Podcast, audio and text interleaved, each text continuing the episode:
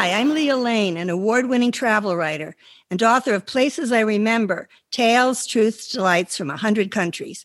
On this podcast, we share conversations with travelers about fascinating destinations and memorable experiences around the world. Getting out and walking in the great outdoors does wonders for your body and mind. So, when you travel, take a hike, and we're defining hiking as long walks for recreation. It could be on flat land or tough terrain, easy, moderate, or difficult. Just know your limits, get gear to help, do your research, and enjoy. In a bit, we'll be talking with Jeff Herman, editor of Lawn Starter magazine, which surveyed the best U.S. cities for nearby hikes. But first, let's talk about some of the most popular hiking trails in the United States. The Appalachian Trail in the eastern United States winds through 14 states along the crests and valleys of the Appalachian Mountain Range, starting in Springer Mountain, Georgia, in the south, to Katahdin, Maine, in the north. Mount Katahdin is not only one of the most challenging ascents of the trail, but also one of the most spectacular. You can hike part of it, but completing the entire 2,190 miles of the Appalachian Trail, or as hikers call it, AT, in one trip is called a through hike. Each year, thousands of hikers attempt it, but only about one in four makes it all the way. A typical through hiker takes five to seven months to hike the entire AT. Where do you sleep along the Appalachian Trail? Well, there's an extensive system of campsites and shelters built and maintained by local volunteers. They usually have a water source and additional campsites nearby. Despite how intimidating the AT may sound, beginners can scale the Appalachian Trail's numerous mountains and treat themselves to some of the most gorgeous views on earth. So, Jeff, do you have any experience with the Appalachian Trail? I haven't hiked the Appalachian Trail myself, but a colleague of mine in Indianapolis, he spent the whole summer hiking the trail. It was a great way for him to recollect his thoughts after he was divorced, to sort of replot his life. Absolutely. Many people just do little bits and it's lots of fun and they take years and years to complete the experience. It's a wonderful thing to do.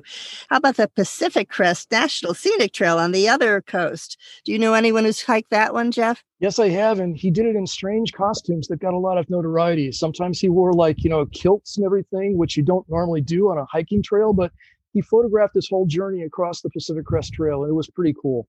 Is that typical? Is it kind of a weird trail? It's a little odd, but you have people from all over who come there to hike. And I guess this was Ron, and he just decided he was going to make it a pictorial adventure. Wow. I love it.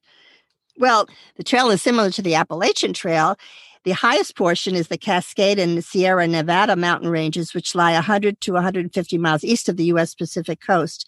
It's 2,650 miles long and generally takes the entire snow free season to walk if you do all of it. That's about five months. Elite athletes have finished the trail in as little as two months. The few who achieve sub 100 day hikes average well over 30 miles per day. Between 50 and 60% of people who attempt a through hike of the PCT fail to complete it. The highest point is 13,153 feet at Forester Pass. Now, the Appalachian Trail takes five to seven months to complete, while the PCT takes four to six. That shows when evaluating the most obvious factor, terrain, the AT is without question the more difficult of the two trails. Here's some hiking jargon. Hiker midnight is said to be 9 p.m. or when it's dark. Hiker trash is a word used to describe through hikers, typically characterized by the odor and grungy beard, and frequently looking for a beer. A zero hike is no mileage gain. A Nero hike, little mileage. Do you know any jargon, Jeff? No, these are all new terms to me, but they're very fun. They're fun. I think hiking can be fun. I think that's part of what a hiker enjoys, the fun part, not just the exercise. Now, besides the coastal trails, areas all over the U.S. offer trails along former railroads or canals, and of course, trails in cities, states, and national parks. Some of these include in New Mexico, reaching the sky in the land of enchantment by hiking Wheeler Peak, the state's tallest summit, or in New York, exploring an actual castle in the clouds after reaching the top of Whiteface Mountain, one of 46 peaks in the Adirondacks. In Texas, you can stay on the lookout for black bears, mountain lions, and skunks if you climb one of four of the Lone Star State's highest peaks at Guadalupe Mountains National Park. In Virginia, Shenandoah National Park has more than 200 miles of woodland trails to explore in the Appalachian and Blue Ridge Mountains.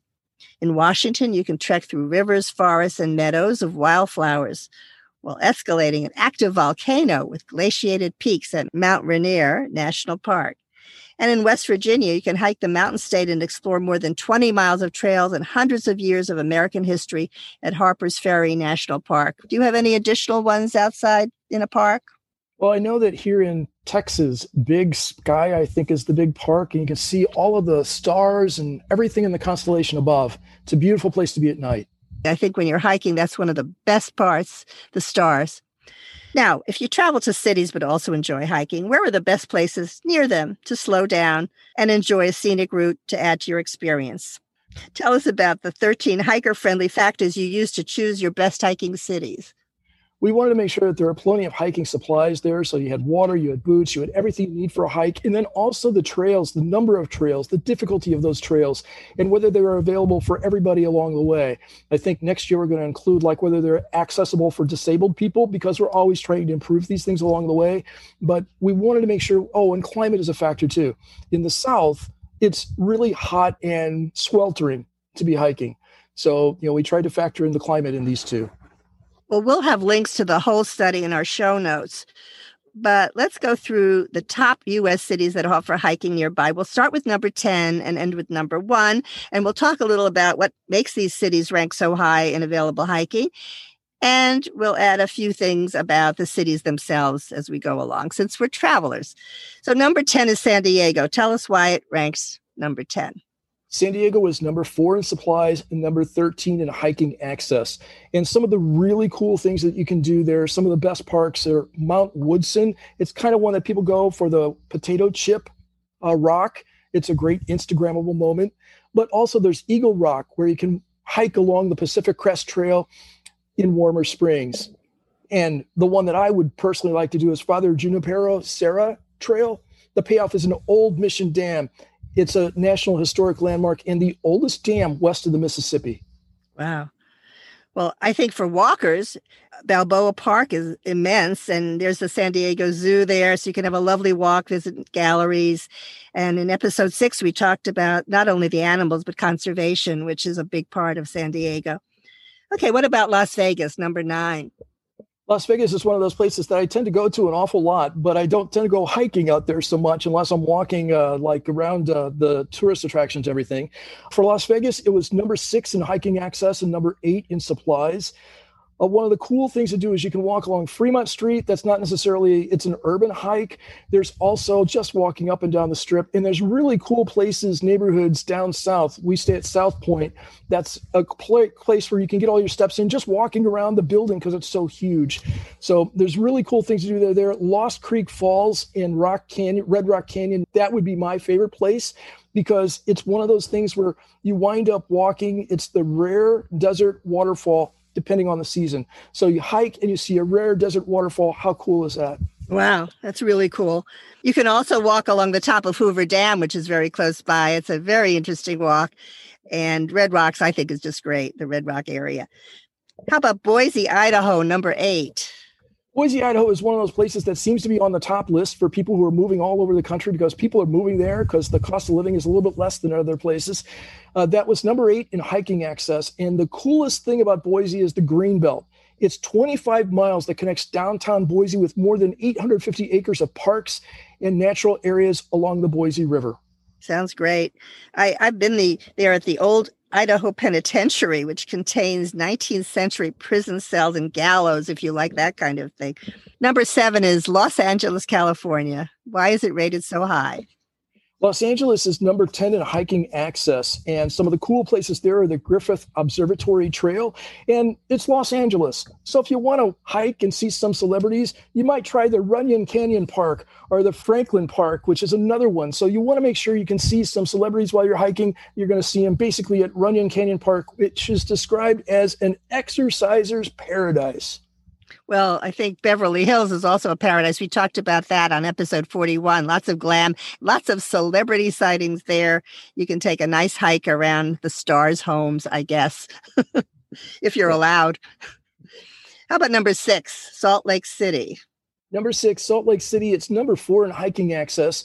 And some of those really cool things there is it has mountains. It's surrounded by the Wasatch Mountains. It's got sparkling waterfalls. It's got stunning forests. And according to Salt Lake Magazine, one of the coolest places to see is Donut Falls, which is a falls that's in the middle of the Big Cottonwood Canyon. Another thing that's in Big Cottonwood Canyon is Lake Mary, Martha, and Catherine, which are three lakes you can walk around within this area of Cottonwood Basin. A trinity of lakes. One sad thing the Great Salt Lake is shrinking. And I just want to remind you uh, that it's partly because of climate change. So, as a traveler, we always want to be aware of doing what we can to try to keep that from happening. It's it's very sad, but you can swim there, and it's very dense with salt. You'll float with very little effort if you get on that lake. Okay, Oakland, number five. Oakland, California is number seven in hiking access. And the coolest place I would think that I would want to go is Sequoia Bayview Trail. You can walk along, walk among the sequoias, and also get glimpses of the bay.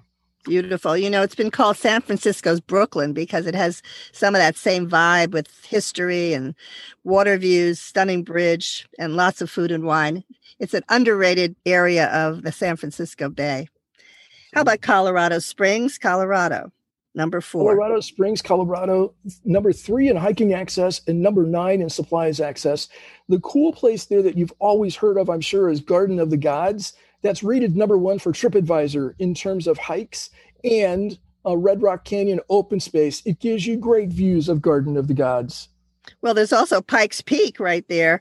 It's a national forest with hiking trails and a cog railway, so there's lots to do. It's it's an excellent hiking area. Number three, Phoenix, Arizona.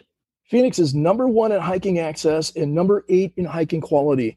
And my personal really cool story is South Mountain Park where I wound up going all the way to the top of the mountain. And then it turns out that only five people I knew in the all of Phoenix coincidentally happened to be there in different places on the top of the mountain. Didn't coordinate this, so I kind of took it as a sign that this was a really beautiful place and a really amazing place too. That's an ooh-hoo, ooh-hoo moment.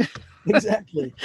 There's also the Desert Botanical Garden, which is 50,000 desert cacti and numerous native plants. Tucson, Arizona is number two. Now you've got two in Arizona, and with the heat and all, it's interesting. How does climate affect your choice on that? You try and make sure that you're prepared if you're hiking. So you try and do it during the wintertime, or if you do that, you got plenty of water, you got plenty of food, you got plenty of gorp, which is one of those hiking terms I wasn't familiar with. Uh, that's the trail mix. You want to make sure you've got plenty of things so that you're all taken care of. And you hike early in the day whenever possible, too.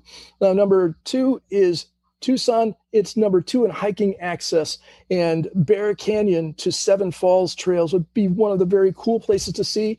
And Sabino Canyon to Seven Falls. Something to remember is some of these parks, they're great for families, they're great for you to walk and run, but this one, you really can't have dogs with it. So it's not a dog friendly hiking area, but it's 8.5 miles, 3.5 hours, and some other cool things about Tucson. I've been there.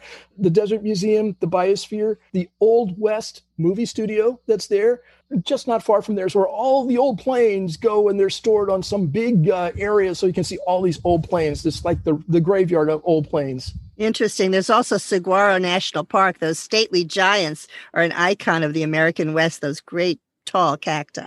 So it's really old west, really lots of cowboys and a feeling of the west.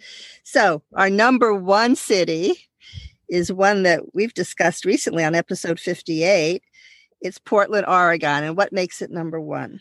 Portland, Oregon is number five for hiking access, but number one for supplies access. It has the largest urban forest in the country. That's Forest Park. That's 80 plus miles of trails in the park. And a really cool thing to do is maybe go the Spring Water Trail, just because you can see water. It's just beautiful nature. And one thing I like about Portland is that it reminds me of Indianapolis, where I worked previously.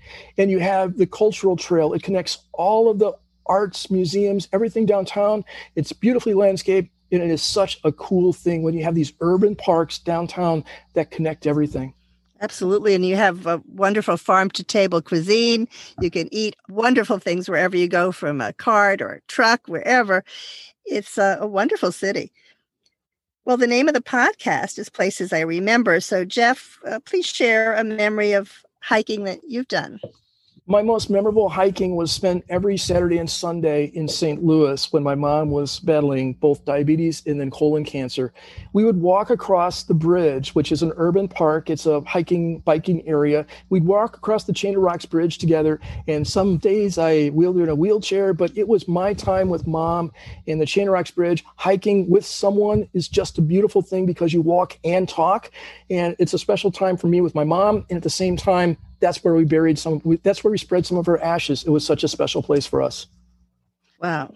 Well that's a memory obviously that is meaningful to you for different reasons. I think when you walk and you we call it hiking but really walking you get to connect with the earth you get to meditate you get exercise you get pleasure and it's a basic aspect of travel so thank you very much for sharing with us today, Jeff Herman, and everybody keep keep walking. Thanks so much.